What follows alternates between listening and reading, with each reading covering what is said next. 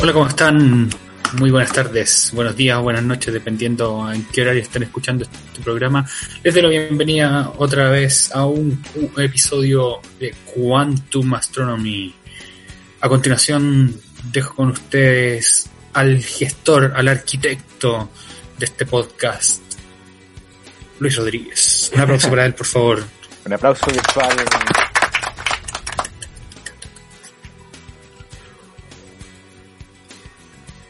Hay un problema con el audio de Luis, perdón. Voy a tener que rellenar yo un ratito mientras tanto. ¿Ahora sí? Sí, ahí sí.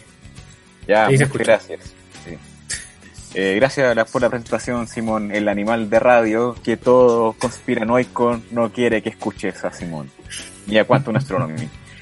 Al principio sonaba eh, una canción muy buena, Space No More, que es King for a Day, Full for a Lifetime que se ajusta mucho a lo que vamos a ver hoy día, que tiene que ver con la mitología griega, sobre todo con Zeus, que Zeus tiene la culpa de todo. Y también otra persona que está bajo la misma, eh, la misma frase, eh, rey por un día, estúpido por una, por el resto de tu vida, que es Mañalich, con la cagada que tiene, pero vimos discutiendo fuera de cámara, estamos lo suficientemente enojados como para no seguir haciendo eso. Entonces, vámonos con eh, una invitada que tenemos nuevamente, se apoderó ya de nuestro programa y es un agrado tenerlo nuevamente, un, un orgullo. Eh, nos acompaña Silvana. Eh, hola. hola. hola, ¿Cómo estás Silvana? Hola Silvana. Bien, ¿y ustedes? Súper bien, por suerte. No me quejo. Exactamente. Qué bueno. bien de salud. Recuerden, Silvana es la persona detrás de Anima Hop, la artista conceptual creadora de imágenes astronómicas preciosas. Ustedes pueden seguirla en sus redes sociales como Anima Hop. Sí, muy buena. Artista, artista astronómica. Excelente. Así que ya sabe, vaya a echarle un ojito a su Instagram, a, las obras que tiene, que son muy bonitas. Y también eh, la Silvana vende cuadros y, obras, así que también puede adquirir sus trabajos. Se quedó ojo ahí. Eh, ya pues, comencemos para que no nos quedemos corto de tiempo como pasó la última vez, que pasó muy rápido el capítulo, eran cositas muy interesantes. El capítulo hoy día se va a centrar nuevamente en las constelaciones, particularmente vamos a tratar de terminar las del zodiaco para que todos queden contentos. eh, anteriormente hablamos de Aries, Tauro y Géminis. Entonces nos faltan nueve constelaciones aún. de las del zodiaco clásico. La, del zodiaco clásico, exactamente. Y van a se van a dar cuenta probablemente de muchas sorpresas que traen detrás de estas constelaciones. Incluso algunas se han modificado en el tiempo. Así que eh, antes tenían una historia, después se modernizaron y tienen otra.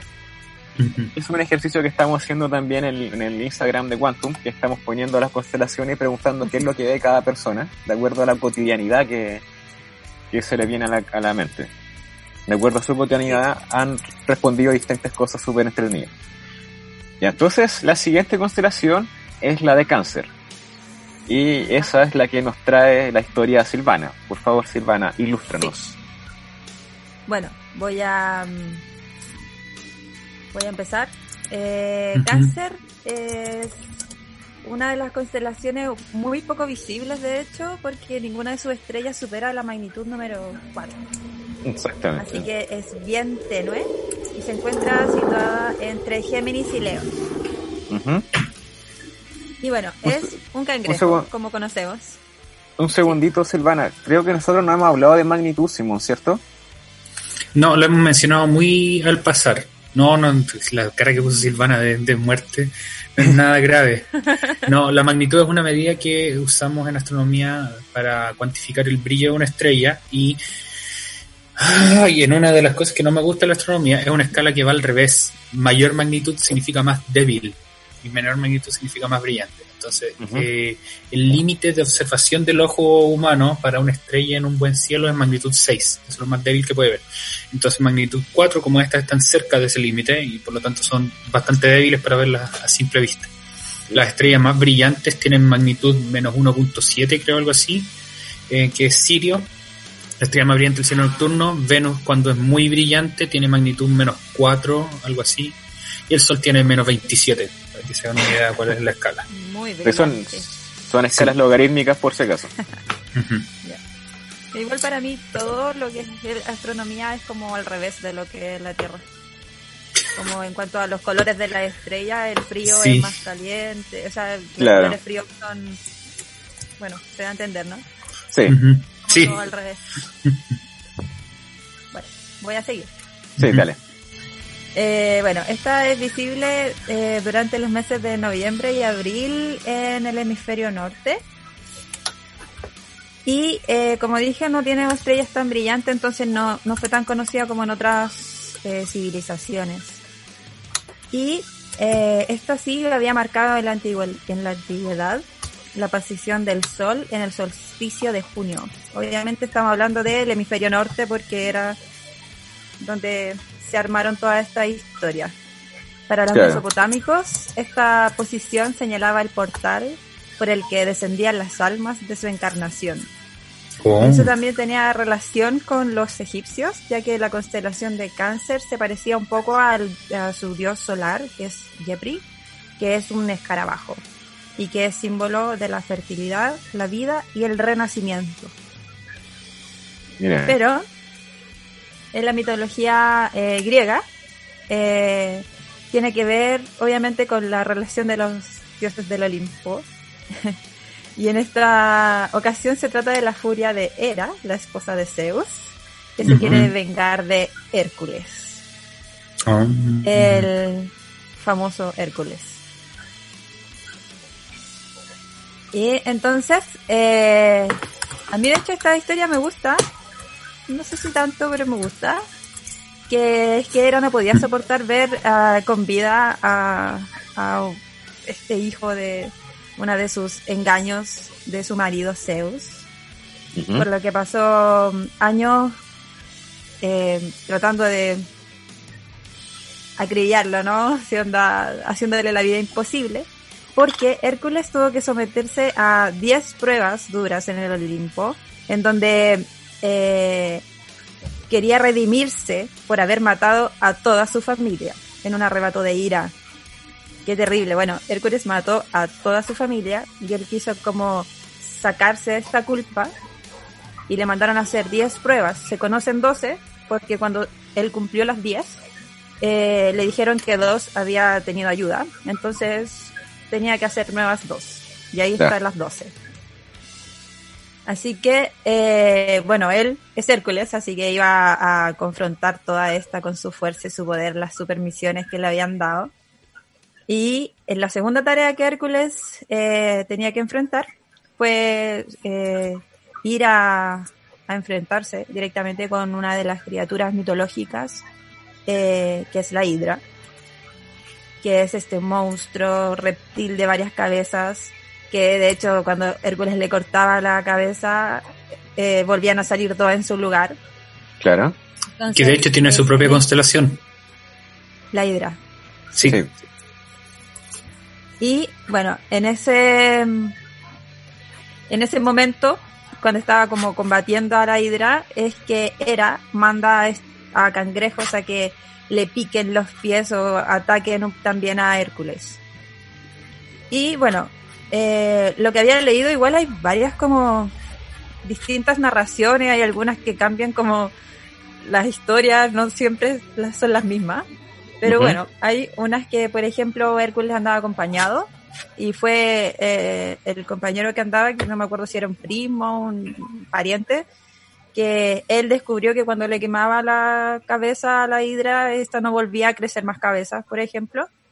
Y también a él le ayudó en esta lucha. Entonces, cuando él eh, logra como matar al cangrejo que le había mandado era, eh, fue muy, para mí muy chistoso porque están dos opciones. Una es como, ya, lo mató simplemente y fue, y la otra es que le pegó tan fuerte una patada al cangrejo que quedó como plasmado en el cielo en una constelación. Yo me lo imagino y es como, ok. Así como me imagino a Hércules pegándole una patada al cangrejo y como que vuela hasta que llega al cielo. Y... Queda como, el equipo loco en el techo. el equipo Rocky. Sí. Pero, pero chistosa esa parte, ¿no? Están esas dos opciones. Para mí prefiero que la de que la patada, ¿no? Y bueno, eh, como no logró eh, su objetivo, el cangrejo, es que la esposa de Zeus eh, valoró igual su trabajo y todo, pero es por eso que tampoco brillaba tanto que pasa mucho esto en varias de las constelaciones, de hecho es como que no logran bien lo que estaban haciendo y al final no brillan tanto como otras constelaciones, como su castigo por no cumplir bien su rol, pero aún así lo mandan al cielo y lo dejan ahí como una constelación. Y bueno. Eso me suena muy eh, chileno. es como el escribir chileno, así como, oye, hice la wea medias, pero recompensame igual. Oye, al menos hice algo. Sí. Oye, cáncer en la, en la constelación de Chile. ¿eh? Yo, soy, estoy, creo en eso. sí, convencido, convencido. ¿Ya? Bueno, pero eh, eso es más que nada. Al final, como que trataron de honorar este trabajo que hizo el cangrejo y lo, la esposa de Zeus lo puso ahí en el firmamento. Y de hecho está junto a Leo, que Leo también es como una de las representaciones, no precisamente eh, quizás la constelación, la vamos a ver más adelante, pero eh, es también una de las tareas que tiene Hércules, que él siempre anda con este abrigo de león encima y todo. Así que bueno, Cáncer está al lado de Leo y sí, esa es la historia más o menos de, Cáncer. Igual entretenía de Hércules. De hecho, volví a ver como un un video donde contaba todas las historias de, Hércules, todas las tareas que tuvo que hacer y es bastante entretenida la historia. Oye, me gustó. Hay, un detallito. Eh, si no me equivoco, eh, Cáncer estaría arriba en, en, junio, pero durante el día, sí. frente al sol. Por lo tanto, es Cáncer se vería de noche en diciembre. Sí, más o menos. a, los seis, meses después, o sea, eh, como dijo la Silvana, esto mostraba el, el, equinoccio en junio, pero simboliza cuando se ve en la noche en el equinoccio de invierno, perdón, el, el solsticio de invierno para el hemisferio norte. Sí. Entonces ahí está como conectado al simbolismo de la muerte, que es el punto más bajo del sol, entre comillas, la noche más larga, eh, y, obviamente la venida del invierno, Winter's Coming, y todo lo que se asocia al invierno siempre es, como con la parte de la mortalidad, ¿cierto? Desde las cosechas hasta mm, la vida humana, etcétera. Entonces ahí, por eso quizás simboliza el, el, caminito de la alma y todo eso. Y también por eso mismo los caballeros del zodiaco eh, estaban simbolizados cáncer con la muerte. Pues que el caballero era máscara de la muerte y que llevaba a la gente al inframundo y tenía la onda infernal y cosas por el estilo. Y por eso quizás también la enfermedad se llama cáncer. Mira. Puede ser. Estamos hilando muy fino ahí, no sé. Alguien va a llegar del área de la salud y nos va a agarrar a palo de cómo, estamos hablando. claro. ¿Sabéis cuál es la mejor forma de quitarse el chicle del pelo, Simón? cortándose la cabeza. no, ya. Eh, sigamos. la cara la silva. sí. Yo aprendí que Quantum Astronomy viene con ese peso. ya, lo siento. Eh, aquí tenemos un mensaje de uno de nuestros seguidores, Fulgor Love. Panchito dice que la Silvana ponga el micrófono cuando termine de hablar de otra forma que le quede más cerca, se le escucha muy bajo con respecto a nuestro volumen. Silvana, ¿puedes ponerte el volumen más, el micrófono? Oye, ¿qué, qué pro tu micrófono? Sí, micrófono ah, gamer. Tiene hasta el tamiz, sí, no, no, me acuerdo cómo se llama ese, pero para que no sea la tan fuertes. Sí. Me acuerdo que eso sí era. Bacán. Ya. ¿Qué dice? Antipop. Así se llama, el antipop. Ya. Oye, entonces esa fue la historia de Cáncer. Cáncer. La cuarta constelación del zodiaco. Ahora tenemos que pasar a la quinta. Sí. ¿Qué manda? La quinta constelación que tenemos del zodiaco es la constelación de Leo. El nombre puede indicarle un poquito de qué es lo que significa. Leo es una constelación de León y es uno de los. Perdón. Que me mandaron el video de la versión anterior, desde el capítulo anterior, y se comenzó a reproducir, no sé si lo escucharon. En fin. Leo, la quinta constelación del zodiaco, es el nombre de, eh, esta constelación, que en latín eh, significa león, claramente. Y en, como decíamos recién, es una de las constelaciones que está involucrada con las 12 tareas que tenía Hércules. Hércules, recuerden que es el nombre romano, Heracles es el nombre eh, griego, y era un león de una zona que se llamaba Nemea, león nemeano, que fue mandado Hércules a matarlo a, su cueva. Vamos a hablarle, voy a hablarles antes de comenzar un poquito de qué objetos se pueden asociar con Leo, aparte de la historia. Voy a, voy a mantener esto bien breve, eso sí. Eh, la, la, constelación de Leo tiene un par de maneras que se puede interpretar. Una de ellas marca la, la melena, la, estructura principal de, la, de las estrellas, y eso forma un asterismo. Un asterismo le llamamos a un grupo de estrellas que está dentro de una constelación que no es de las 88 constelaciones, que, que, que tiene una forma que no está dentro de las 88 formas reconocidas, y esta en particular se llama la guadaña, porque forma toda la envoltura de la melena del león y sigue hacia las patitas. Es como la, guadaña de la, de la, bandera del Partido Comunista. O también se ve como una eh, un signo de pregunta. Bien, tenemos una estrella muy, muy brillante que es Regulus, eh, que significa el pequeño rey en, en latín, es una estrella doble que es visible con binoculares. O sea, es visible a simple vista en el cielo, pero con binoculares pueden darse cuenta que es una estrella doble.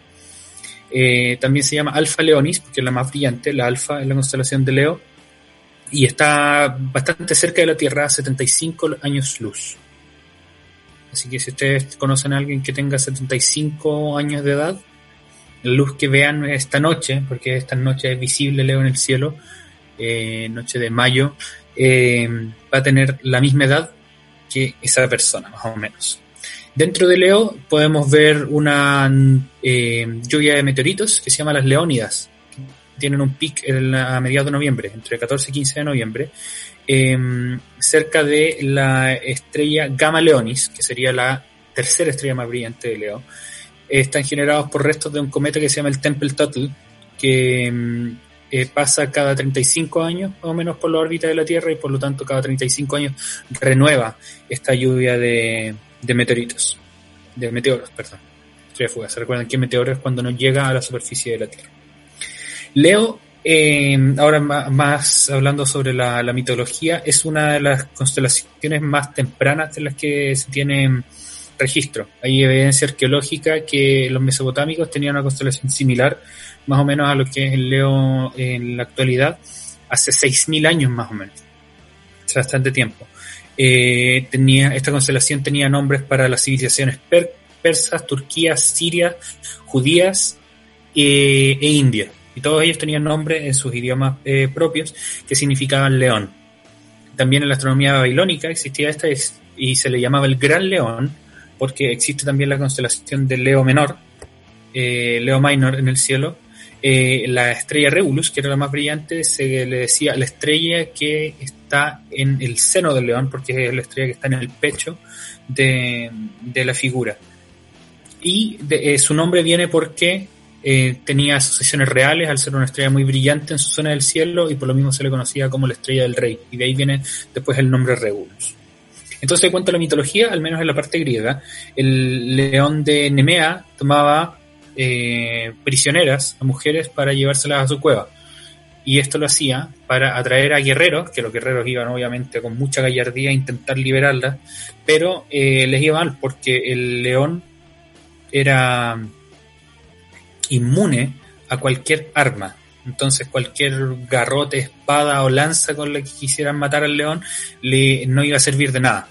Entonces todos los guerreros iban con sus armas, porque estaban muy preparados en combate con armas, a intentar matar al león, pero no podían. Y entonces así el león se mantenía alimentándose de estos eh, guerreros que atraían. Fíjese que no, al menos por lo que yo busqué, no buscaba la, no, no raptaba a las mujeres ni por apetito sexual, ni, eh,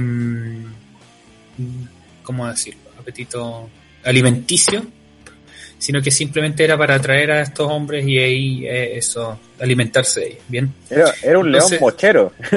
era buena sí, sí, le gustaba pelear, porque sabía que a ah, estos giles no me van a hacer nada, vengan para acá.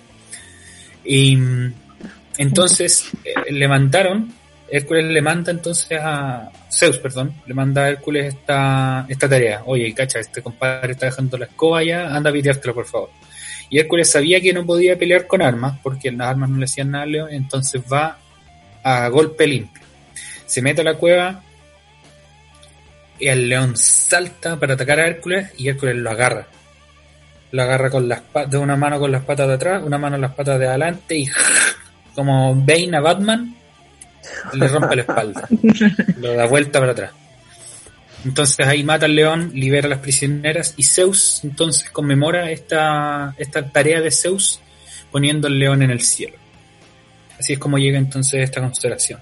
Y curioso, eh, algo muy curioso sobre esta, este mito es que el día de hoy no hay leones en Grecia, pero en la antigüedad sí había más o menos en el año 100 mm. de la era antigua, eh, es el último momento en el que se escribe en la historia que todavía hay leones en, en Europa del Sur y Europa del Este, que es más o menos la región donde está Grecia, esa península de los Balcanes. Eh, hay una especie de león que es el león asiático, que son los últimos descendientes de esa rama de leones. De hecho, en muchas de las eh, esculturas o tabletas que, se, que, que sobreviven de Babilonia, por ejemplo, hay gente con leones y de hecho uno podría pensar que, bueno, los leones son felinos de eh, África y el felino de Asia es el tigre o el, leopardo de las nieves, pero todavía hay, hay leones en Asia que sobreviven desde esa época.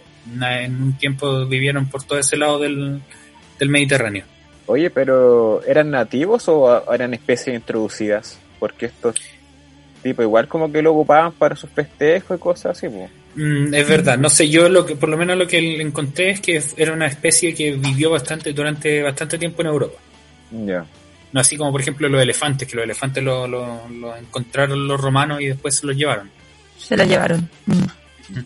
Claro, no, esto era una especie nativa. Dale. Nativa, nativa. Intenté buscar a ver si es que había una, una relación con eh, astronomía o con cosmogonía más eh, autóctona de esta zona, pero al ser una constelación que se ve principalmente en el hemisferio norte, no hay. Pero para otras constelaciones del zodiaco sí tenemos. Ya. Eso en cuanto a Leo, el león en el cielo. Ya. La siguiente historia de origen, sí. La siguiente constelación es Virgo, si no me equivoco. Y eh, es una de las constelaciones más grandes eh, visible en el cielo y cuenta con alrededor de unas 169 estrellas.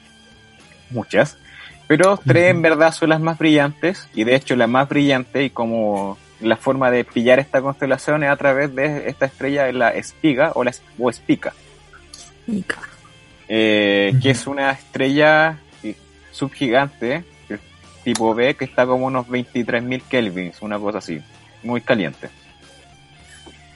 Eh, es la segunda constelación más grande en el cielo, que solamente la Hidra, la que habíamos mencionado anteriormente, es más grande que, Virgo. Entonces Virgo generalmente se representa como una mujer, una virgen que lleva consigo dos eh, espigas de trigo, gavillas de trigo. Eh, la primera es obviamente señalada por la estrella espiga, que hace referencia a la tradicional espiga que tienen los agricultores, eh, el símbolo de ello. Y eh, además siempre la constelación de Virgo se ha considerado en, las tradiciones, en mitologías, eh, como representación de la femenidad y también ligado a la que entre la pureza y la fertilidad. Esa es como la, relación que siempre se les da.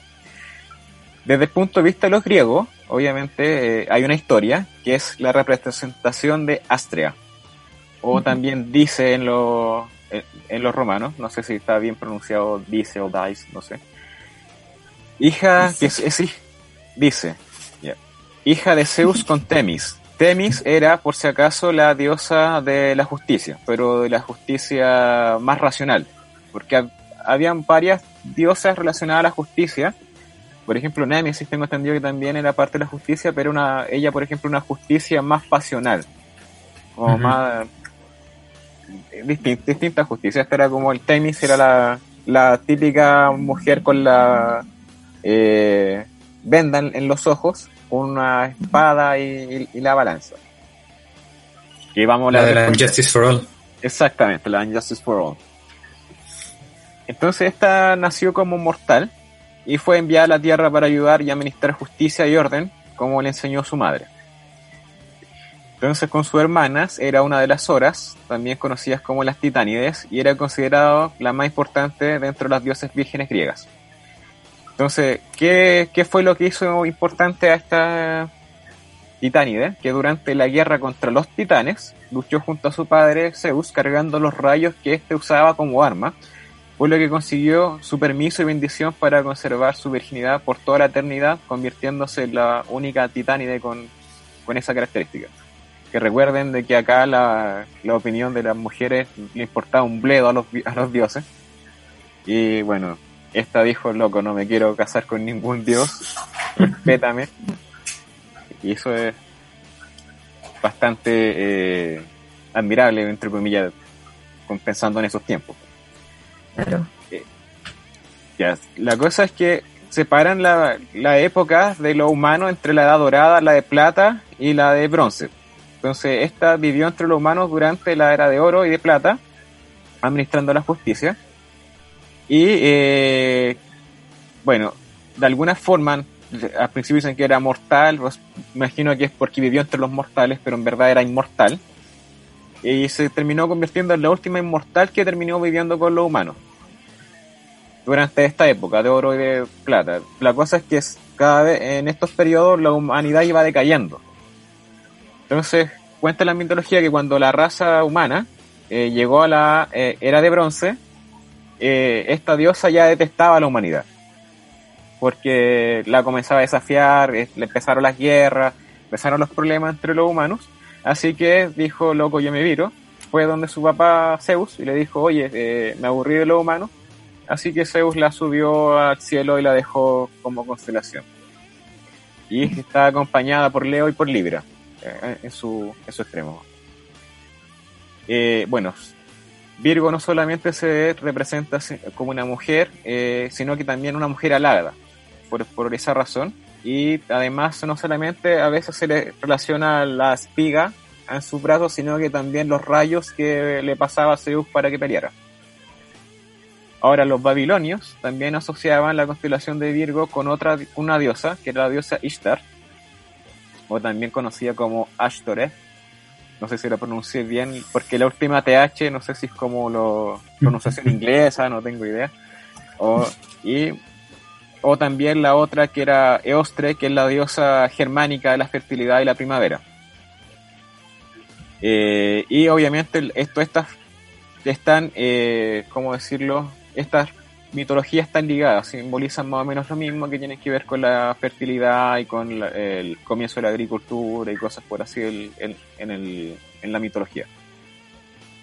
Incluso uno de los mitos que sobre Ishtar, la que yo decía mesopotámica, dice que bajó al infierno a recuperar a su difunto amante, el dios de las cosechas Tamuz. Por lo tanto, este mito se vuelve muy similar a lo que es el mito de Perséfone con Hades en los griegos. No sé si conocen ese mito. Eh, Más o menos. Ya que... Eh, ¿Cuál era la diosa? Vesta, si no me equivoco. Bueno, la diosa de la agricultura, los griegos, tenía una hija que era Perséfone.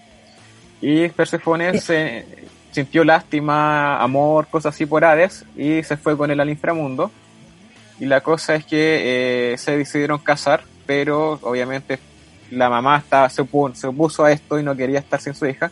Entonces eh, decidieron que iba a pasar cierto tiempo en el inframundo con Hades y otro tiempo en el Olimpo con su madre. Entonces cuando viajaba al inframundo simbolizaba el, el invierno, el otoño, el invierno, y cuando regresaba simbolizaba la primavera y el verano. Sí, de hecho está, está completamente unida con Libra, que es la que viene después, y también se representa con esa con esa historia. Claro. Es una de mis favoritas, de hecho. Eh, bueno, y lo otro es que después, obviamente, tienen esta representación de las vírgenes con Virgo, que están ya en otras culturas, como la germánica, como la mesopotámica, empezó a evolucionar con la cultura cristiana. Entonces, eh, son historias que se van repitiendo, como lo habíamos mencionado en, en otros capítulos. Y, eh, no creo que sea suficiente para de Virgo, lo demás no creo que, que apueste mucho. Entonces, dale con Libra. Eh. Sí, es que está muy relacionada, muy, muy, muy, muy. de hecho, a mí me, me llamó mucho la atención eh, Libra porque, mm, bueno, tiene varias eh, interpretaciones de distintos como civilizaciones pero está muy unida con Virgo, porque es Virgo la que tiene la balanza en las manos de las, Libras. Fin y al cabo es como Libra por sí sola, no está como tan bien constituida, por así decirlo. Y bueno, eh, para hablar más, definiendo mejor a Libra, eh, como dijimos, estaba entre Virgo y Escorpión, es una balanza y eh, tiene 83 estrellas en total. Está, están unidas de manera diagonal y de ellas cuelgan otras estrellas, por lo que de esa manera se asemeja a esta balanza que caracteriza a este signo, a esta constelación. Es como un triangulito, ¿cierto? Como un triangulito y de los dos, las dos estrellas bases nacen como unos hilitos como con algo colgando. Claro. Y bueno, está, eh, sí, está como desequilibrada la, la libra, no está como completamente lineal, está un poco cargada hacia la derecha. Como la justicia. Ah. bueno, y em, Libra también fue conocida en la astronomía babilónica como Mulsibanu, o las balanzas o el equilibrio, que eran consideradas sagradas para el dios Sol, eh, Chamach. Shamash. bien, tampoco sé cómo se pronuncia. Shamash. Hay una banda de metal muy eh, buena que se llama así. ¿Sí? Sí. Bueno, también era como eh, que era este dios era el patrón de la verdad y de la justicia dentro de esta cultura. Claro. En la mitología griega solían juntar las estrellas de Libra con las de Escorpión. Y aquí pasa algo que es súper interesante, porque eh, fueron los romanos los que empezaron a, nombrar a Libra por como constelación, no tanto los griegos. Porque eh, Libra se convirtió en una constelación en la antigua Roma cuando Julio César decide crear una constelación propia, como también quiso crear su mes propio, Julio, y eh, toma las pinzas del escorpión y crea Libra y elimina a Ofiuco para que no queden 13, para que no sean 13, sino que sean 12 las constelaciones y seguir con ese número. De hecho, eh, Libra es la única que no es un animal y se sale completamente de la etimología del zodiaco, que significa rueda de animales, animales que es por donde sale el sol. Mm. Es la única. De hecho, lo otro yo también, pensando en todo esto, me preguntaba, ¿por qué no hay, hay plantas también en las constelaciones? Mm. Estoy segura. No. En los mapuches sí, porque mapuche tiene las papas, tiene un montón de cosas que son más de plantas, pero yo decía, bueno, son animales y objetos, ¿por qué no hay plantas? Fue una pregunta que Hay me animales, personas y objetos, sí. Sí. Bueno, pero eso fue pregunta X de Animal Hop. Eh, bueno, en cuanto entonces la balanza, también obviamente eh, en este tiempo significaba la duración idéntica del día y la noche por los equinoccios, que marcaba el equinoccio de primavera en ese entonces, en el hemisferio norte. Claro. Y eh, que esto allá era en septiembre, si no me equivoco. Y bueno. Claro, pero, pero acá nosotros el equinoccio primavera en septiembre, por lo tanto, ah, sí. significa, significa que el sol está en, en Libra. Por lo tanto, ellos lo ven en, eh, en marzo, en el cielo en la noche. Sí. Y eso sería el primavera para ellos, otoño para nosotros. Eso. Gracias. bueno, y también, como dije, estaba muy unido con Astrea. Astrea. Sí. La diosa de la justicia. Porque eh, esta es representada como Virgo y es ella, como dije, la que tiene la balanza entre las manos. Uno de los mitos que el que tú también contaste, el que a mí me encantó, que también lo relaciona mucho con, con eh, Libra, que es de Perséfone. Porque, y, bueno, lo encontré bonito y aparte hay unas obras de arte muy bellas que, que quizás podríamos revisar.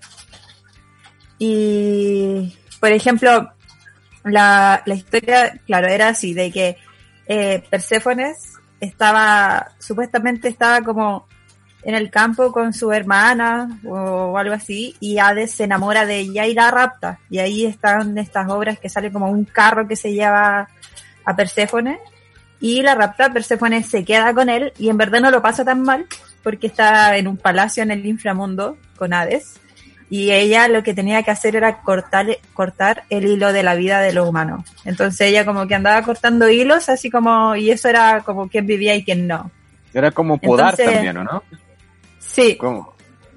Sí, de hecho sí, pero era como relacionado con la vida. Claro. La vida de la humanidad, donde estaba con Hades, como que él le había dado esa esa tarea, ¿no?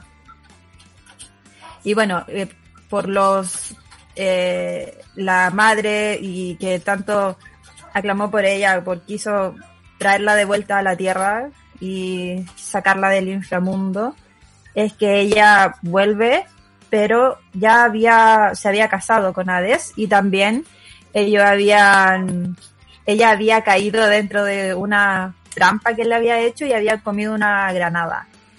Entonces eso mm. la hacía como obligatoriamente volver.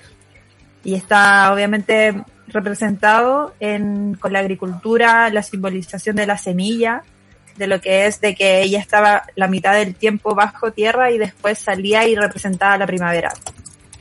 Entonces, es como muy una representación más que nada de, de ese ciclo de agricultura, de, de cosecha, del renacimiento de la naturaleza después del invierno y todas esas cosas. Claro. sí. Me gusta harto esa, ese mito. Bonito. Sí. Ya. Oye, yo pienso que es hora de que vayamos al primer corte. Estoy completamente de acuerdo, lo voy a sugerir. Ya. El primer, la primera canción la trajo Silvana. Sí. Sí. Ajá. Bueno. ¿Va a decir algo de la canción o...? Sí. Sí. Eh, sí. ¿Yo digo algo? Sí. Bueno. Sí, por favor.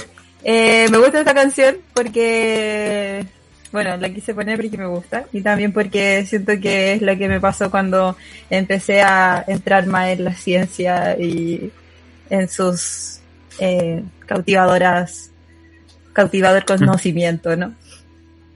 Y ahí la canción es de Thomas Dowley, que es She Blended Me with Science.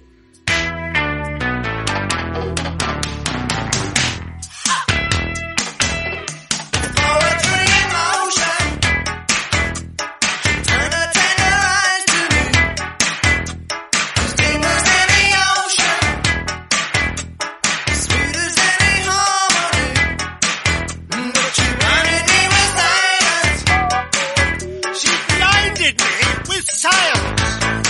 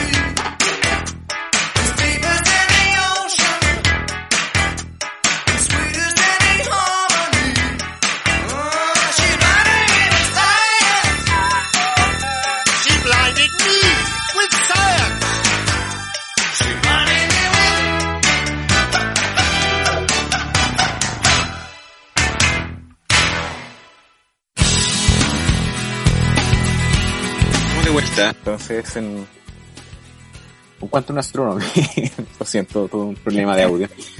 Eh, hablando de las constelaciones del zodiaco, y eh, hablamos ya de Aries, Tauro, Géminis, Cáncer, eh, Leo, Virgo, Libra. ¿Qué nos toca ahora? Escorpión si no me equivoco. Escorpión, sí, una de las constelaciones más interesantes, más grandes del cielo del hemisferio sur. Y con esto hay un montón de, historias. Que es ¿El malvado? Escorpión es el malvado. Sí, yo creo que es, parte del villano.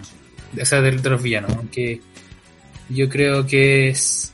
Eh, no sé, yo creo que esta pondría a Zeus dentro de los villanos de la mitología griega. Sí, yo creo que sí. eh, no, es de verdad malo, malo, cruel el tipo. No sé. Ya, en fin. Porque también está, está, de alguna manera metido en, en, esta. Todo.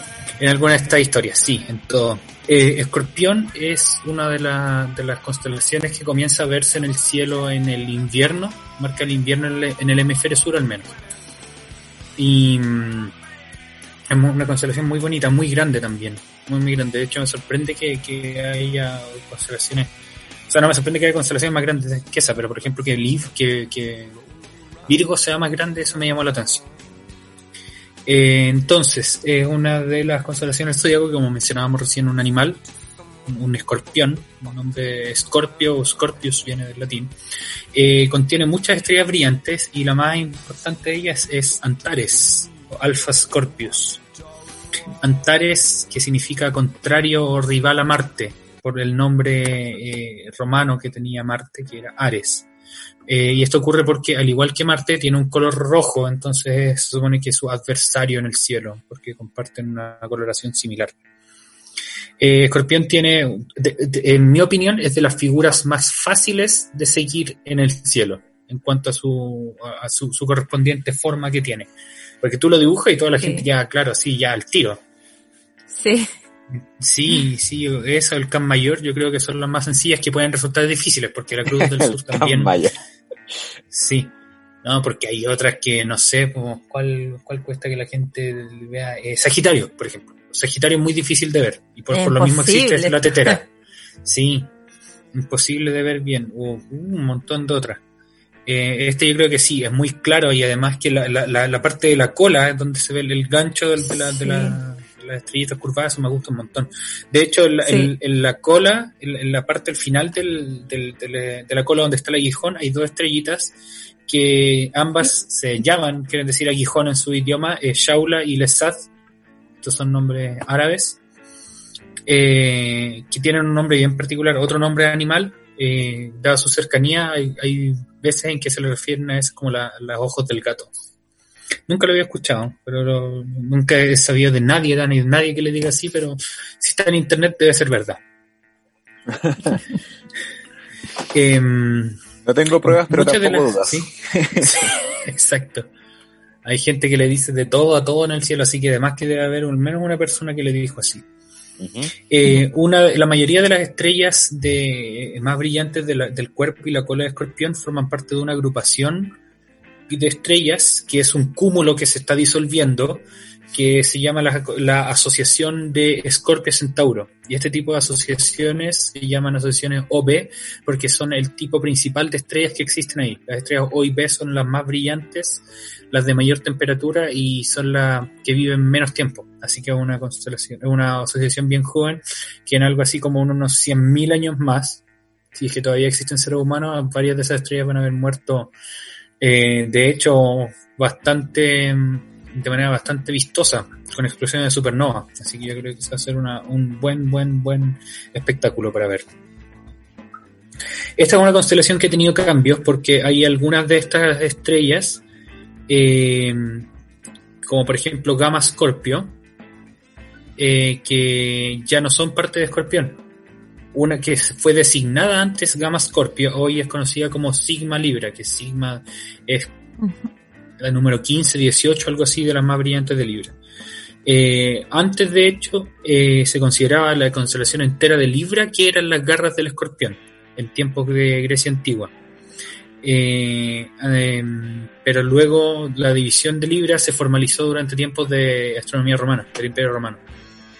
Así que aquí vemos una historia de cómo estas, estas constelaciones han evolucionado. Seguramente cuando entre Grecia y Roma se comenzó a desarrollar el, el concepto de justicia que se le puso esta, mm, esta, forma de la constelación de Libra. Claro, van a salir los Libras diciendo, uy, yo me sentía tan escorpión, si no, no, me identificaba con Libra. Ahora entiendo todo, claro. Eh, bien, entonces, en su ubicación en el cielo, vamos a hablar un poco de su ubicación en el cielo también, está cerca de la, del centro de la Vía Láctea y de hecho está cruzando el disco de la Vía Láctea. Así que tiene muchos objetos bien interesantes, cúmulos abiertos como el cúmulo de la mariposa, el cúmulo de Ptolomeo y un par de cúmulos globulares. Eh, de esos objetos ya hablamos en un capítulo de Cuanto Más Astronomía, así que voy a escuchar el capítulo de cúmulos globulares, cúmulos estelares, la segregación galáctica. Entonces, en la mitología griega hay dos mitos asociados principalmente y ambos tienen la peculiaridad de que contienen una referencia a Orión el cazador, que sin duda va a estar ahí en, alguno de los capítulos de esta serie. De acuerdo a uno de estos mitos, se escribe que Orión eh, era muy fanfarrón y le decía a eh, Artemisa y a su madre, que era Leto, que podía, que era tan buen cazador, no, como se le ocurre que algo me va a pasar, yo podría matar a cualquier eh, animal que existiera acá en la Tierra. Así es choro. Entonces Artemisa, que eso le, hirió el, orgullo porque mm, era una cazadora, le dijo, oye, ¿cómo se te ocurre? la diosa de la casa, ¿no? Creo que sí. Sí, creo que sí, es la diosa de la casa. Pero además, ella era la diosa de la casa y respetaba mucho a los animales. Entonces, ella, ella le había ofrecido protección a todos los animales, excepto a los que tenía que cazar, pero no sé, la, moral era extraña en esos tiempos, estaba desarrollándose. Entonces, Artemisa y su mamá dijeron... Es mm, distinto cazar por hambre a cazar por deporte. Es verdad, sí es verdad. Esta era la diosa de la caza no, no deportiva, sino que caza por necesidad. Claro. En esos tiempos donde no había producción masiva de, de productos animales, tenías que cazar tu propia comida, es cierto. Entonces Artemisa y la mamá le dijeron, oye, este que se crea anda diciendo que puede matar cualquier animal, mira, mandémosle un escorpión, lo vamos, lo vamos a crear y va a ser terrible brígido. Entonces crean un escorpión, uno de los mitos dicen que sacan un escorpión de la tierra y lo mandan a, a pitearse Orión. Entonces pelean, pelean, pelean y en esta versión del mito el escorpión mata a Orión. ¿Mm? Entonces, el, pero a Zeus le gustó tanto la pelea que dijo, oye, esto estuvo bueno en esta cuestión. Eh, y él dijo, lo vamos a honrar en el cielo. Entonces levanta a Escorpión y lo pone en el cielo y eh, después de que Artemisa se lo pide, hace lo mismo. Yo pensaba que iba a ponerlo en, YouTube. Es que como a las 3 de la mañana siempre uno ve un video así como escorpión versus mantis religiosa. Cuestiones con eso, ¿no? Lo pone en el cielo y se supone que es una, un recordatorio para que tengas cuidado con tu eh, exceso de orgullo. Como, oye, sí, mira este weón, lo que terminó por creerse el más choro y decir que se podía pitear a todo el mundo. Lo que... Hay otra versión que, perdón Luis. No, que igual es importante esa cuestión como una lección más de humildad, así como, oye, bájate del pony. no, no, te llaman de otros países para felicitarte. claro, Por tu gran trabajo. No. No, no. no. Pero eh, o sea, eso es parte de la, moralizadora de, los mitos es bien común, de ahí sale la fábula también, porque de Grecia de hecho salieron un montón de fábulas. Entonces, otra versión del, mito es que em, ahí dice, una versión en que Orión era eh, perdón, hay también una versión del mito que Orión era mejor que la diosa Artemisa Orión siendo no dios, sino que todavía era, era, un semidios, pero haciéndose el humilde decía que Artemisa era mejor que él. Entonces Artemisa eh, lo aceptó porque, ah, ya, mira, este se está haciendo lo humilde, vamos a ver qué onda. Eh, y Artemisa tenía un hermano, que era Apolo. Apolo no le caía muy bien a Orión y dijo, mm, no sé, este se cree muy muy y se hace el humilde para ganarse la confianza de mi hermana. Eh, entonces ahí es Apolo el que le manda el escorpión. Y de nuevamente, Orión eh, muere por el escorpión, Artemisa le pide a Zeus que ponga a Orión en el cielo, entonces, eh, ah, y muy importante, en ambos, en ambas versiones se cumple, o sea, se, se observa lo que ocurre realmente que es que Orión y Escorpión están en extremos opuestos del cielo. De tal manera que cuando Orión está en el cielo, Escorpión no lo está. Sí, exactamente, van extremos opuestos. Aquí en el hemisferio sur, Orión aparece en el verano, primavera-verano, mientras que Escorpión aparece en otoño-invierno, al menos al comienzo de la noche. Orión son las tres Marías, por si alguien no. Exactamente. Hay otra, yo conocía de hecho una tercera versión que decía. Sí, aquí Pancho nos dice, estas historias son de culebrón caribeño, sí, es verdad, son sabrosas. Hay otra que dice eh, que, que pasaba algo parecido, y dice, mm, eh, no, aquí no hay incesto. Apolo le dice, oye Artemisa, vos querés tan chora, vos querés la, la, diosa de la casa, cacha, esa criatura que está allá a la cresta, te apuesto que no te la puedes tirar. Y Artemisa le dice, ah, ya, veamos. Y tira la, la, flecha y pum, y se la pitea. Y esa criatura era Orión, que se había arrancado del del escorpión. Oh, Entonces ahí Artemisa toma el cuerpo de Orión y lo pone en el cielo, y Apolo, en, enfurecido, toma el cuerpo de Escorpión y lo pone también en el cielo. sí. Eh, igual, eh, un relleno, Artemisa y Orión, o sea, a Artemisa y Apolo. Apolo es la, la primera como campaña ¿no? de la NASA para llegar a la Luna y ahora está en, en pie si el coronavirus nos deja eh, la campaña de Artemisa, que es la hermana de hecho de Apolo, y que va a llegar la primera mujer a la luna. Sí. El aporte. Es cierto. Muchas gracias. La versión Artemisa. Hay un libro de, hay un libro de Andy Weir, que es el escritor de, de Martian, la película, que se, la película Marciano se basa en ese libro, que se llama Artemisa, es su segundo libro, y cuenta cómo se desarrolla esa misión. O sea, perdón, cómo se desarrolla la misión Artemisa una vez que ya están establecidos en la Luna. Ya en, el libro ya hay una ah. colonia en la Luna que se llama Artemisa. Ah, mira. Qué bueno. Eh, bien entretenido. Y eh, para terminar, porque hay millones de versiones de esto, eh, como esta se ve desde el hemisferio sur, de hecho, como les comentaba, muy, muy vistos aquí durante los meses de invierno y verano, encontré un poco de, relación con culturas justamente de este hemisferio. De hecho, para la, la civilización aymara, es visible la, constelación del escorpión. Entonces, para el pueblo Aymara, esa, esa región del cielo, región del cielo, perdón, y el conjunto estrella que se forma acá, eh, corresponde a un instrumento utilizado en la vida cotidiana, nuevamente reflejando la importancia de la cotidianidad de lo que se observa en el cerro. Y se llama Vara Vara Coraca, perdón, Vara Vara Coragua, espero haberlo pronunciado bien, que es una onda. Y mm. la Antares, la estrella roja, es Coricala, que es la piedra refulgente a punto de ser lanzada en la onda, justamente porque ah. tiene esta forma curva donde está la, la, curva de la cola del escorpión, y representa la forma curva de la onda lista para ser lanzada.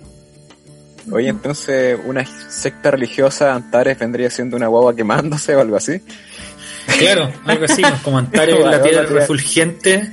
Literal. Literalmente. Sí. Qué terrible. Por eso dije que era el malvado. Sí, sí, un poquito. Ha inspirado mucho mal. Bueno, Esa es la historia de Escorpión. La referencia con los caballeros del zodiaco, el caballero de Escorpión, eh, él atacaba con la aguja escarlata y que te dibujaba la constelación de Escorpión en el cuerpo y el último golpe era pegarte con Antares. Y ese era el que te mataba. Y creo que ahora en las versiones nuevas eh, creo que el caballero de, de Escorpión era una mujer. No estoy seguro. ¿Serio? Sí. Había visto ese cambio. Vamos a ver. Ya. La siguiente constelación. Eso sí, continuamos. Sagitario. Sagitario. Y acá es algo interesante mm. porque hay dos, hay dos versiones. y esto viene, esta disputa desde los tiempos antiguos. El mismo, el mismísimo Eratóstenes, el matemático y astrónomo griego, decía que, eh, que creo que este era de Croto, que Croto era un sátiro, no sé si lo pronuncié bien, estos que son mitad hombre y mitad paritas de cabra, que vivía con las musas. y este tipo este tipo lo que hizo fue que eh, inventó el arco con las flechas y el arte de dispararlas. Y además inventó el, el aplauso. De hecho, croto creo que significa aplauso en, griego o, en esos lenguajes. Y que las musas eh, pidieron que lo pusieran en la estrella. Y ellos dicen de que era croto y no un centauro, como se eh, en la otra versión, porque los centauros, según este escritor, no ocupaban arco y flecha. Entonces, ellos dicen que era un sátiro. Y que bueno, los sátiros siempre han estado más relacionados con la parte carnal, con los instintos bajos, por así decirlo.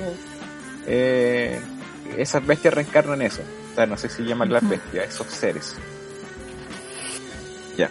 Eh, y por otra parte, vamos a tener la historia eh, de de, un centauro. Déjame buscar el nombre. Eh, llamado Quirón. Quirón era el nombre del centauro, que era hijo nada más ni nada menos que del mismísimo Cronos. Que lo hizo con una... Eh, o sea, abusó de una ninfa que se llamaba... Eh, déjame ver cómo lo pronunciar, Pirira. Pirira se escapaba de Cronos, se disfrazó de yegua y Cronos se disfrazó de caballo y la persiguió, la eh, abusó de ella y nació este, este centauro. La cosa es que eh, esta, esta ninfa no quiso eh, adoptar, hacerse cargo del, de este niño y lo dejó abandonado. La cosa es que la historia de Firira es súper eh, chocante, por así decirlo. Pero ella termina, le, pide a Zeus que eh, la termine transformando en un árbol. Pero por otra parte, el centauro fue adoptado. Y, eh, déjeme ver, fue adoptado por Apolo. Y con Apolo eh, también estuvo relacionado este dios con el conocimiento y cosas así. Entonces Quirón se convirtió eh, después de mucho tiempo en una persona muy sabia, eh, dedicado a la ciencia y cosas por el estilo. Entonces se volvió tan sabio y tan famoso que los héroes de todo el mundo venían a pedirle consejo a Quirón. La cosa es que un día, eh, bueno, e-, este, este, era famoso por todos lados. déjame ver en dónde estaba el, de quién era la, la boda. Ah, la boda de Pirito eh, y Podamia. Los centauros fueron invitados, o sea, la raza de los centauros. Y eh, pasó que los centauros se, eh, les pasaron las copas y terminaron eh, mujeres. Y a dónde salieron corriendo fueron hacia la, cueva, hacia la cueva de Quirón. Y ahí obviamente todos los, los héroes que estaban relacionados, incluso estaba eh, Hércules metido, se fueron a, rescatar a estas mujeres y entre todo el pleito que, pasó, eh, le llegó una flecha a Quirón disparada por Hércules y esa flecha traía veneno de la hidra. Entonces, eh, Quirón le llegó esa, esa flecha en una pierna, si no me equivoco, y le dejó esa, herida en la rodilla dándole un dolor terrible que nunca más se pudo sanar. Entonces Zeus se apiadó de Quirón y lo puso en el cielo. Porque era un centauro muy sabio que se dedicaba a la ciencia, que hacía medicina y que hacía un montón de cosas muy adelantadas para su época. Entonces eh, están esos dos mitos, el, eh, el de Croto, el, sátiro que aplaudía, y está el de Quirón, el centauro que fue víctima de, de, una bala loca, una flecha loca, por así decirlo. Le llegó una flecha a la rodilla como el compadre del Skyrim. Claro, por tener amigos que se portan mal y llegan donde él con todos sus problemas. Llegó toda la mocha a su cueva y terminó lamentablemente muerto. Próximamente en Fulgor Lab. la cosa es que eh, esta constelación, además, tiene la particularidad de que se encuentra más o menos por el centro de la galaxia, la atraviesa. Y ahí se encuentra eh, el, agujero negro, centro de la galaxia, el Sagitario A, eh, no sé cuánto. Sagitario A estrella. Entonces, una de las particularidades que tiene la constelación de Sagitario es el técnica del, del agujero negro. Y lo otro, que es la famosa señal wow, que era esa señal de radiofrecuencia eh, que parecía venir de alguna fuente más artificial que directamente de algo del universo y que viene de, desde alguna zona de la constelación de Sagitario. Entonces tiene esas como dos, dos peculiaridades. Eso. Eso es lo que tengo que decir de Sagitario. En esa parte también debe estar todas estas constelaciones oscuras que ven en el norte. Claro. Sí. Sí. Creo que. Como la serpiente, la pata de. Hay otra del guanaco, sí. La llama. El guanaco. La, yacana. Es una llama. Sí. Sí, exactamente. Buen dato sacaste. Sagitario tiene 194 estrellas. Eso se me olvidó mencionar. Son bastantes. Y la más brillante es Causa Australis. Y esta, eh, no sé qué, qué, más decir de esto. Fíjense con la historia, que entretenida. Hay, en, Sagitario, como les comentaba recién, es bien difícil dibujarla, pero hay un grupo de estrellas que es un asterismo, que es la tetera, que se dibuja más o menos fácilmente. Es bien divertida. ¿A la gente le gusta? Sí. Es bonita. Sí. Está muy bien dibujada. Sí, muy precisa. Ya, yo creo que podríamos ir al siguiente corte para dejar las últimas constelaciones. tres constelaciones, ¿cierto? Capricornio, Acuario y Pisces. Para dejar en, el, último. Espero que alcancemos a hacerlo, sí.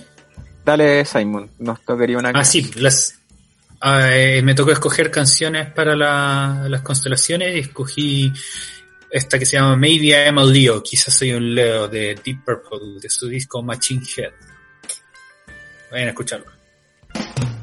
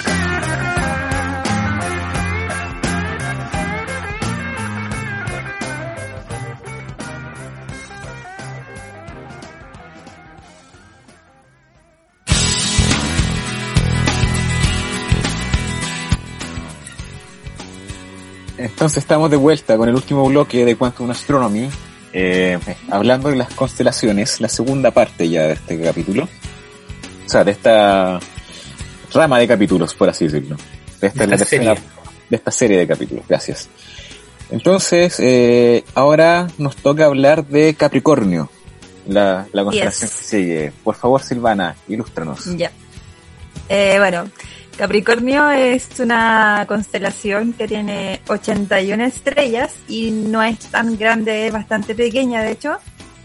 Y eh, se le asocia con una cabra que es mitad cabra, mitad pez, que es lo que a mí me llama mucho la atención como esta mezcla de animales, porque siempre es como, bueno, hombre o cabra, hombre o pez, y la mezcla como de cabra y pez la encuentro muy extraña, como una cabra marina. Una cabra sirena, sí. Sí, es muy extraño. Eso solo pasa en el arca de Noé. Lo que pasa en el arca de Noé se queda ahí. Hoy nos hicimos el chiste de la casa de Libra. Ya, ya es demasiado tarde. Sí. Sí. Ya. Pucha. Bueno, eh, esta cabra marina es una de las leyendas más antiguas sobre la constelación es de una criatura que tiene origen en Babilonia, que es el dios de la sabiduría Oanes, que era mitad hombre mitad pez. Esta figura eh, aparecía cerca del Golfo Pérsico, disfrazada de sirena, instruyendo a la humanidad de artes y ciencias. De hecho, hay relaciones, por ejemplo, eh, no es mitad hombre, mitad pez, pez como sirena en sí, sino que este dios lleva como una especie de, de capa de pez, como la, la misma capa que llevaba Hércules de león. Es como si se pusiera la piel del pez encima y que le queda como un gorro con cabeza de pescado y como la capa que son las aletas y todas esas cosas.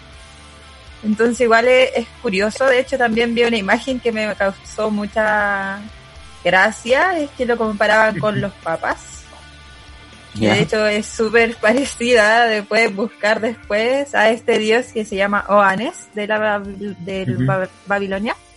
Y hay comparaciones directas, así como el Papa al lado de este Dios, y es, de verdad es muy parecido, como ya teoría conspirativa y Oh, todo, pero fue gracioso, es igual, es igual. Sí, es muy igual, de verdad se parece, y fue como, wow. bueno, eh, esta sirena también, o sea, este Dios que se disfrazaba de sirena instruyendo a la humanidad de arte y ciencias también me recordó a mí, ya que yo, como les había contado, también representé muchas sirenas cuando empecé a pintar y ahora me dedico a instruir a la humanidad de arte y ciencias. Así que, nada, pensé que podía ser eh, algún tipo de una cabra marina, pero no lo soy.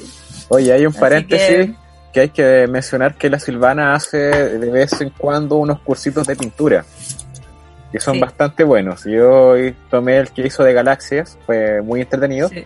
y se ha hecho unos cuantos por internet, así que cuando se saque uno, atento a las redes porque son muy buenos. Sí, ya vienen, ya vienen. De hecho, voy a tener el 27 de mayo un live con Astro UDP hablando sobre arte, arte astronómico. Bacán. Así que Excelente. para que estén ahí atentos. A Erika Y de bueno. Astro UDP deberíamos invitarla algún día. Ujú. Oye, ella es feliz porque es súper motivada y en verdad es como muy motivada con todo. Así que si le dicen venga, va a decir que sí. y es muy simpática aparte. Ujú. Ujú. Sí, la Erika es bacán. Sí. Sí. Bueno, eh, voy a seguir con este Sí, perdón. esta cabrita. Eh, bueno, esta, en cuanto a la mitología griega, eh, está relacionado con Pan, que es un semidios de los pastores y los rebaños, que tenía forma de sátiro, que de hecho ya habían hablado de él ahora en este capítulo, que es un hombre mitad cabra, que también era el dios de la sexualidad y la fertilidad masculina.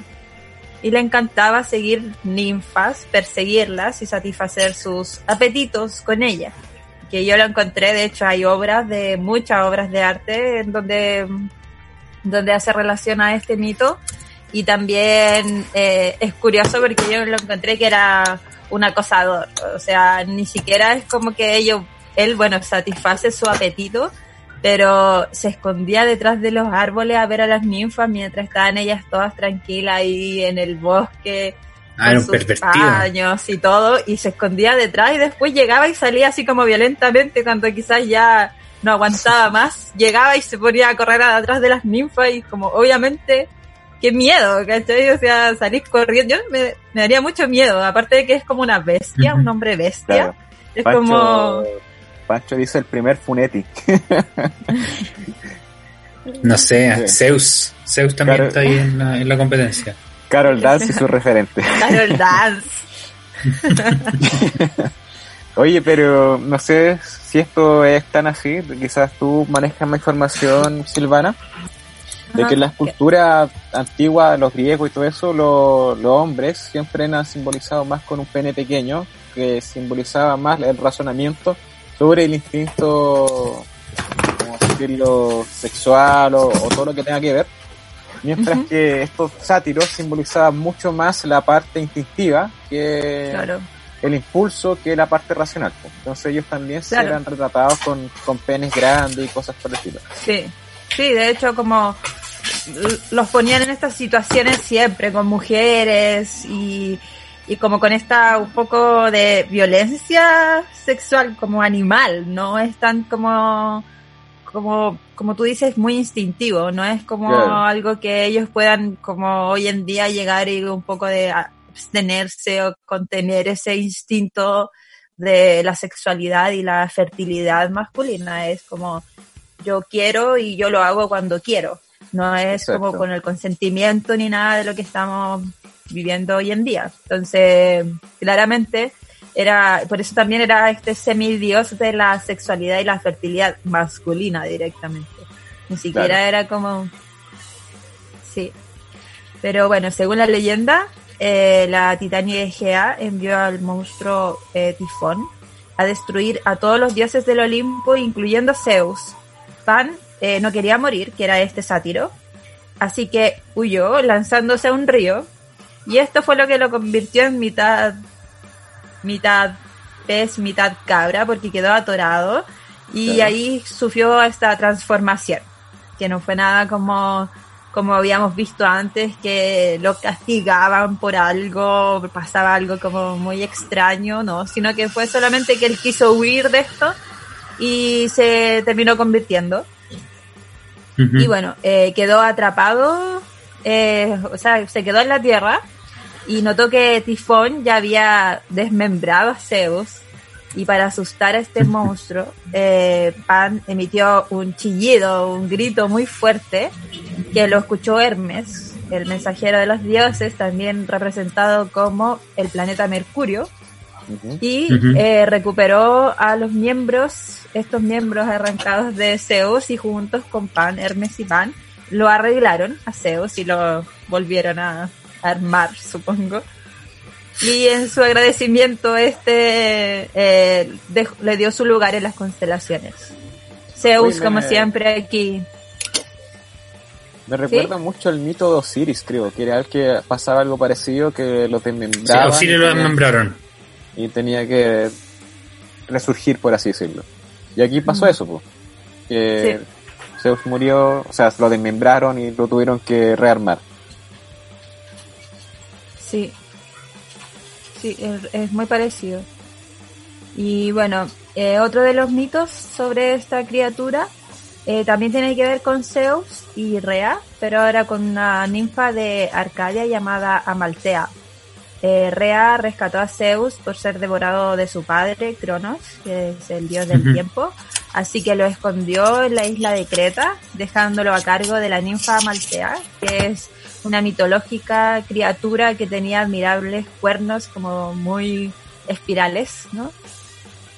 Y derramaban néctares como miel de abeja y leche de cabra. De hecho, hay unas obras de pintura en donde se ven como una familia, un bebé, como bebiendo de esta cabra y todo alrededor de la cabra, dándole como cariño y como, pero se le ve como un bebito como tomando leche directo de la cabra.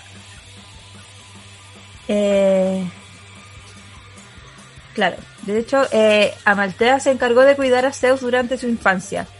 Entonces, eh, un día uno de los grandes cuernos de, de Amaltea se quebró y como muestra de amor a Zeus, lo llenó de flores y frutos y se lo regaló. Y ahí esto, eh, este famoso cuerno de Amaltea, símbolo de la abundancia y de la dicha, cuenta la leyenda que a partir de esto Zeus la honró colocándola en una de las constelaciones del Zeus junto con las demás del zodiaco. Eh, esto es lo que se conoce como la cornucopia, que uno busca y no sé, googlea cornucopia y va a aparecer un cuerno lleno de frutas y como muy abundante y todo. Entonces, em, el, cuerno de la abundancia. Sí, es símbolo de prosperidad, riqueza y afluencia Incluso existen versiones donde eh, la Vía Láctea se originó al romper este Zeus rompe este cuerno, rompe la cornucopia y las gotas que de, leche que derrama eh, formaron esta Vía Láctea. Mm. una de las versiones de por qué, porque está la otra también. La de Era, supongo. Esa es la, versión griega. Sí. A ver.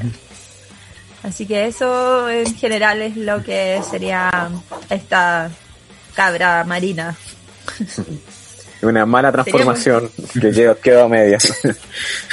Sí. Quizás los Capricornios se decepcionen de su historia. No, pero es bacán esa historia de Tifón. Todavía no hemos contado el desenlace. Esa la voy a contar yo, después, en Pisces. Sí.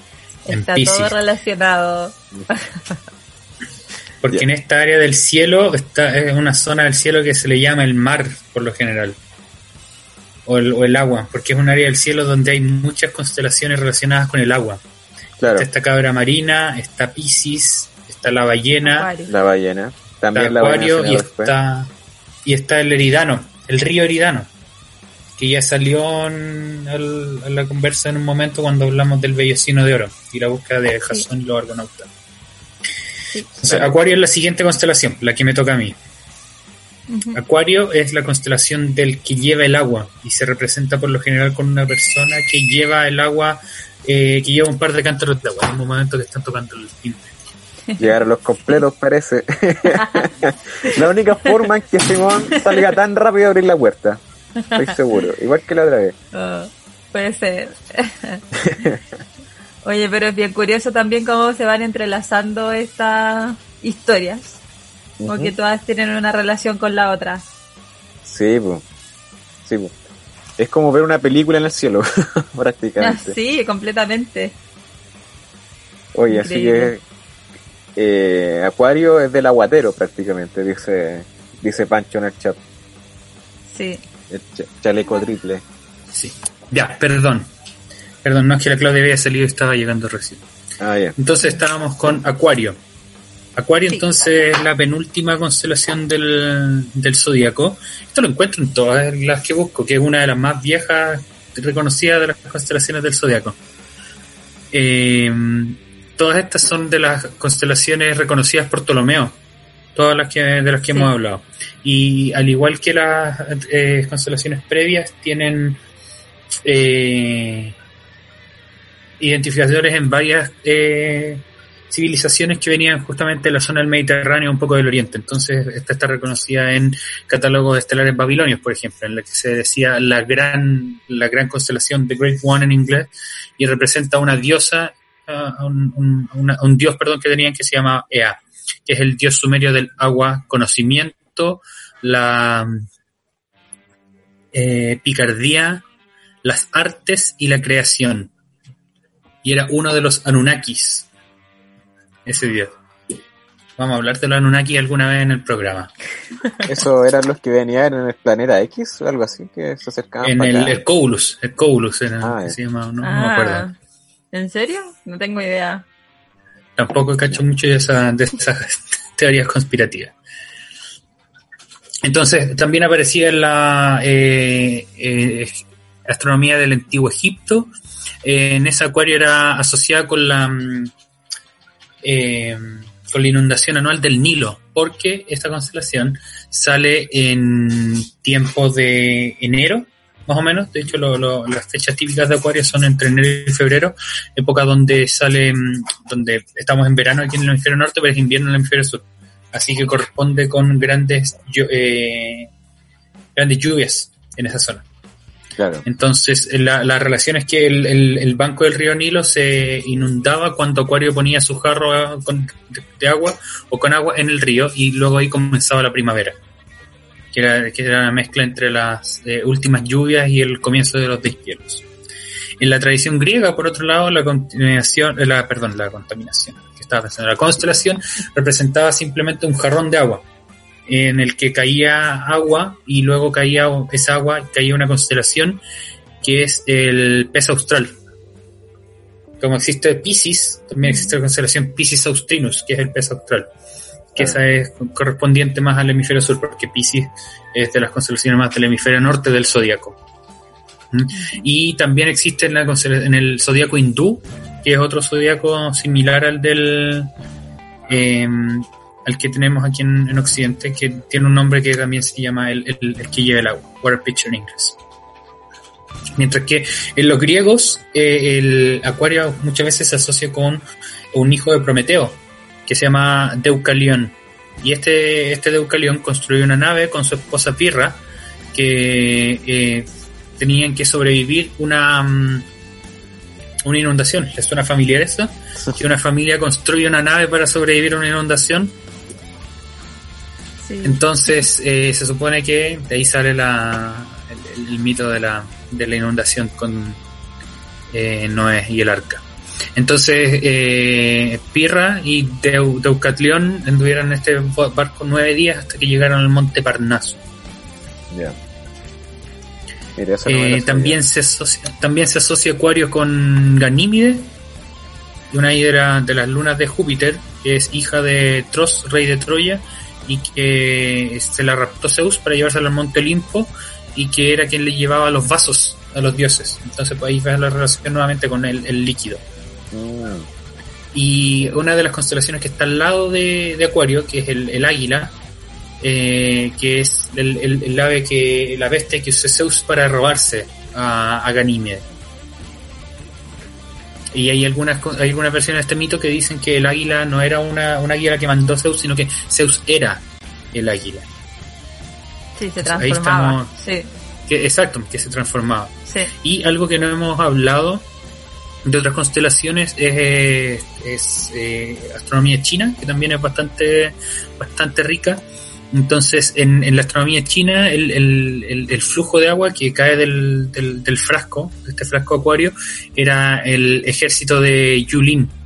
Yulin significa eh, plumas y bosques, que se refiere a muchos soldados con, con pies ligeros que llegaban del norte, que, eran parte del imperio, y están representadas por las estrellas débiles que forman parte de Acuario y, la, y los alrededores. Porque justamente, a pesar de que tenga un muy gran tamaño, Aquarius no tiene estrellas muy brillantes. Y sus estrellas, sus cuatro estrellas más brillantes tienen magnitud que está muy cercana a dos. Así que eso tiene que ver con la constelación que mencionaba Silvana recién, no me acuerdo cuál era, que decía que tenía también estrellas muy, muy débiles. La de cáncer. Cáncer, es verdad. Que era pequeña, sí. Pero a pesar de eso, tiene muchas, muchas de estas estrellas que eh, tienen sistemas planetarios que sabemos que son cada vez más comunes. Y eh, para terminar, hay tres eh, lluvias de, de, meteoros que son prominentes y que tienen origen en Acuario. Eh, Eta Aquarias, Delta Aquarias y las Iota Aquarias. Que se llaman así porque esas son la estrella que está más cercana al punto del que pareciera que salieran los meteoros. Eso en cuanto a Acuario. Ya. Entonces, me toca cerrar el ciclo con la constelación de Pisces, el signo de la silvana y mío, los pescaditos. Eh, ¿Qué forma tiene esta constelación en el cielo? Tiene la forma de una correa perro invisible. sí, eso es básicamente. Eh, bueno, hay varias mitologías que acompañan a esta y hay dos que simbolizan a dos pescaditos dos historias que, griegas que simbolizan a eso. Y después hay una tercera que va a ser un plot twist.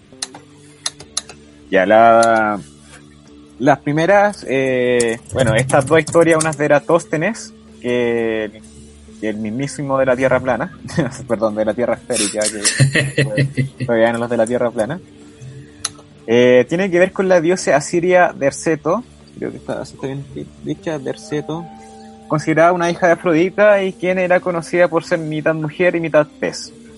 Entonces cuenta la leyenda que una noche en que la diosa paseaba por los alrededores de una laguna, por no fijarse bien en su camino, se cayó al agua. Y a pesar de que tenía cuerpo de sirena, la diosa Siria no lograba salir del agua, por lo que un pez gigante que nadaba por ahí ha podido rescatarla y dando lugar al símbolo de Pisces, representado por la unión de dos cuerpos de, los dos cuerpos en el momento de la salvación de la diosa. Pero también es como un poco simboliza chileno, así como que a pesar de que sea experto en algo, no me, tienen que ayudar, no sé. Bueno, esa es la, historia, eh, una de las historias y la otra es la más conocida, que es como la más aceptada, que tiene que ver con la historia que contó Silvana de Capricornio, que tiene eh, con Tifón. Tifón era este titán, el último titán creado por Gea, que mandó a, que destruyera los dioses del Olimpo. Y cuando venía llegando, eh, Pan dio el aviso, ¿cierto? Y ahí estaba Afrodita con su hijo Cupido.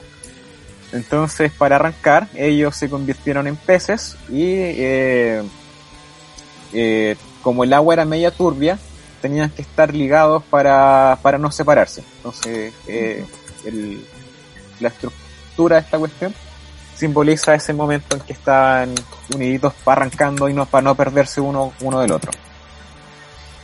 Bueno, la cosa es que eh, no hemos terminado la historia de Tifón. Y bueno, esto ya no tiene nada, nada que ver directamente con Pisces, pero después de que Tifón vencía a Zeus, estaba Pan con Hermes, que Hermes también por si acaso era el dios de las mentiras, porque el dios de los mensajes, y los mensajes llevan muchas mentiras. Eh, eh, logran reconstruir a Zeus y estaban las Moiras que eh, alimentaron a Tifón con unas manzanas envenenadas para que se debilitara eh, en el momento que Tifón estaba victorioso. Entonces cuando Zeus eh, se recuperó, ah. volvió su revancha y venció a Tifón y lo tiró un volcán.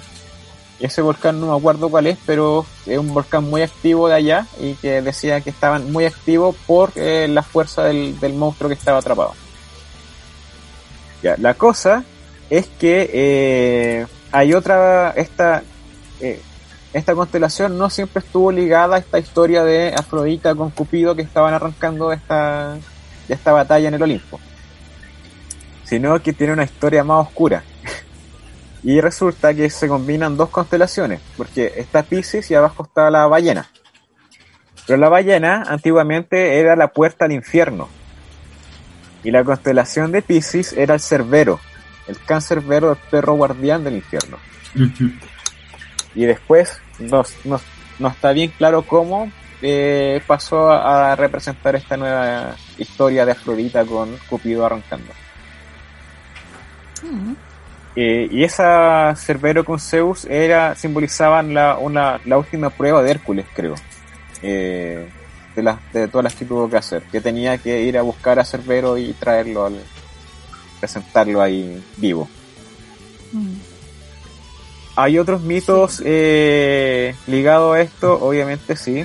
Eh, por ejemplo, Jesús ocupa el símbolo del pez porque era un pescador y es un símbolo muy parecido que se ligaba después a Pisces y que aquí encontré que lo ocupaban como si en reuniones secretas para que no los pillaran los seguidores de este culto eh, apuntaban donde se escondían con las flechas del pescadito. Entonces después las borraban, era como siga la flecha. Esa, esa es la mitología cristiana, obviamente. Y eh, déjame... Oh, oh, oh, que había una que tenía que ver con los eh, babilonios Dice que es la constelación de Kun, que era la cola de una criatura llamada Anima, que era mezcla de golondrina y pez que volaba sobre las aguas, y que se la adoraba y presentaba ofrendas, y los sacerdotes impedían que la gente comiera pescado durante esa temporada. Mira, algo parecido a lo que. Ah. Una transmutación de lo que pasa más o menos. Ya, la cosa es que eh, no no encontré mucha información de esta parte de las Babilonias, pero creo que esta diosa Kun eh, tenía que ver con la creación del mundo. No, a esta parte no, no, encontré mucha información, pero como que los dioses de esto se pusieron como un desafío, así como, oye, ¿quién crea cosas más bacanas? Y dentro de eso estaba Kun que creó, ayudó a crear el, el mundo. Así que eso sería la historia de Pisces. De dos pescaditos arrancando, tratando de no separarse uno del otro, que era Afrodita con, eh, con Cupido. Y tenemos el Cerbero. Así que los Pisces tienen un lado oculto, un lado del infierno. Se sabe. se sabe. por eso nunca me sentí identificado con la primera historia, pero sí con la segunda. Pero me gusta más la historia de las que contaste, me gusta la del perro. Ya es cancerbero, sí. ¿Cancerbero? Porque siento que sería una buena historia como para cerrar este ciclo del zodiaco y que sea como, ya sé que terminó la historia aquí, adiós. Claro. Solo por eso. como para cerrar la historia, así como... Claro, no, y significa, un, significa un poco más la constelación. Cancerbero tiene, la lleva, tiene su su peso. Pero, ¿tú te sientes un pez? No, pues. Yo me siento un guardián del infierno. Ya. ¿Y tú, Silvana? Yo, mm, no, no, en verdad. De todas, me hubiera gustado ser Afrodita. Oye, Afrodita tiene hasta. Si no, o Perséfone, me gustó porque se iba al infierno. Mitad y, mitad y mitad. Lo encontré entretenida. Sí. Ya. Eh, bueno, pienso que es, tiempo de cerrar porque ya llevamos un buen tiempo este capítulo. Sí. Ya hemos barrido a las 12 constelaciones. eh, más o menos pinceleando de qué se trata cada, cada historia. ¿Hay más constelaciones en, en la, eclip, eh, en la eclíptica? Sí, sí hay. Y de hecho, como dijiste tú, está Ofiuco que lo sacaron, que es como oh, el décimo tercer signo, y hay otras más, que las vamos a ver en una tercera versión de, eh, de esta serie de capítulos. Entonces, eh, síganos en, en Instagram, en arroba Quantum Astronomy Podcast. Ahí estamos subiendo cositas entretenidas. Eh, sigan a Simón, S-A-A, S-A-A, no, S-A Ángel, guion bajo. Síganme a mí, Ángel. Pulsar. Y sigan a Silvana como Anima Hope. Estén atentos a sus redes porque eh, se va a mandar un, como dijiste tú, el, en la, con la UDP que van a estar hablando de astronomía. Eh, sí, arte, y astronomía. De hecho, se llama una serie que se llama Pregúntale a un experto, en donde UDP me invitó para hablar un poco de arte astronómico, así que pueden entrar al link de la UDP para hacer preguntas desde ya. Eh, y va todos los jueves o miércoles, si no me equivoco, ellos están dando estos lives por, por Instagram que después los suben a YouTube. También pueden ser parte de esto mandando sus preguntas a los temas que se van a hablar. Maravilloso. Y quizá un día la Silvana se saque otro cursito de, pintura astronómica. Sí, ya se viene, se viene. Muy bueno. Excelente. Gracias, Muchas gracias por acompañarnos. Sí, gracias Fulgor, eh, arroba Fulgor Lab para que lo sigan.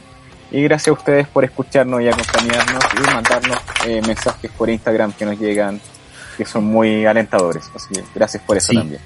Entonces los dejamos con la última canción que se llama Sleep So Long dormí por mucho tiempo, que es de una banda ficticia. Esto, esto es rígido, porque era de la banda sonora de eh, Queen of the Dead como la, la Reina de los Condenados. Eh, del vampiro Lestat, pero en la banda sonora participó Korn, eh, Rob Zombie y un montón de músicos muy buenos. Entonces, ¿Cómo se llamaban los que llama, los que cantaban Cold? Ah, ya, no se me, se me olvidó, filo. Eh, Static X, eran muchos buenos músicos participando y resultó Oye, la, banda, sonora noventera. Sí, exactamente. Oye, es mi película de vampiros favorita. Yo amaba a Lestat cuando chica, te lo juro. Esa es de la serie de libros de entrevista con el vampiro. Esta creo que es la continuación de lo que fue entrevista con el vampiro. Pero obviamente ocuparon, dos, ocuparon dos, eh, ¿cómo se llama? Actores distintos. Uno fue interpretado por este famoso Tom Cruise. Tom Cruise, ese o era, o era Brad Pitt. ¿Cuál de los dos era? No, eh, Tom Cruise. Brad Pitt era, era el, uno de los discípulos. O sea, de los hijos, por así decirlo, que él convirtió. Y esta es la versión moderna de Lestat, que, es como tiempo mucho más actual. Como una historia sí, es, muy, es muy rockera la película. Es rockera, es buena, es buena, y tiene buena, música. Así que eh, lo dejamos con esta canción que dice que veo el infierno en tus ojos, como cerramos con Cerbero. Eso. Chao, chao. Besitos, besitos. Cuídense que estén muy bien. Gracias por acompañarnos. Quédense en sus casas.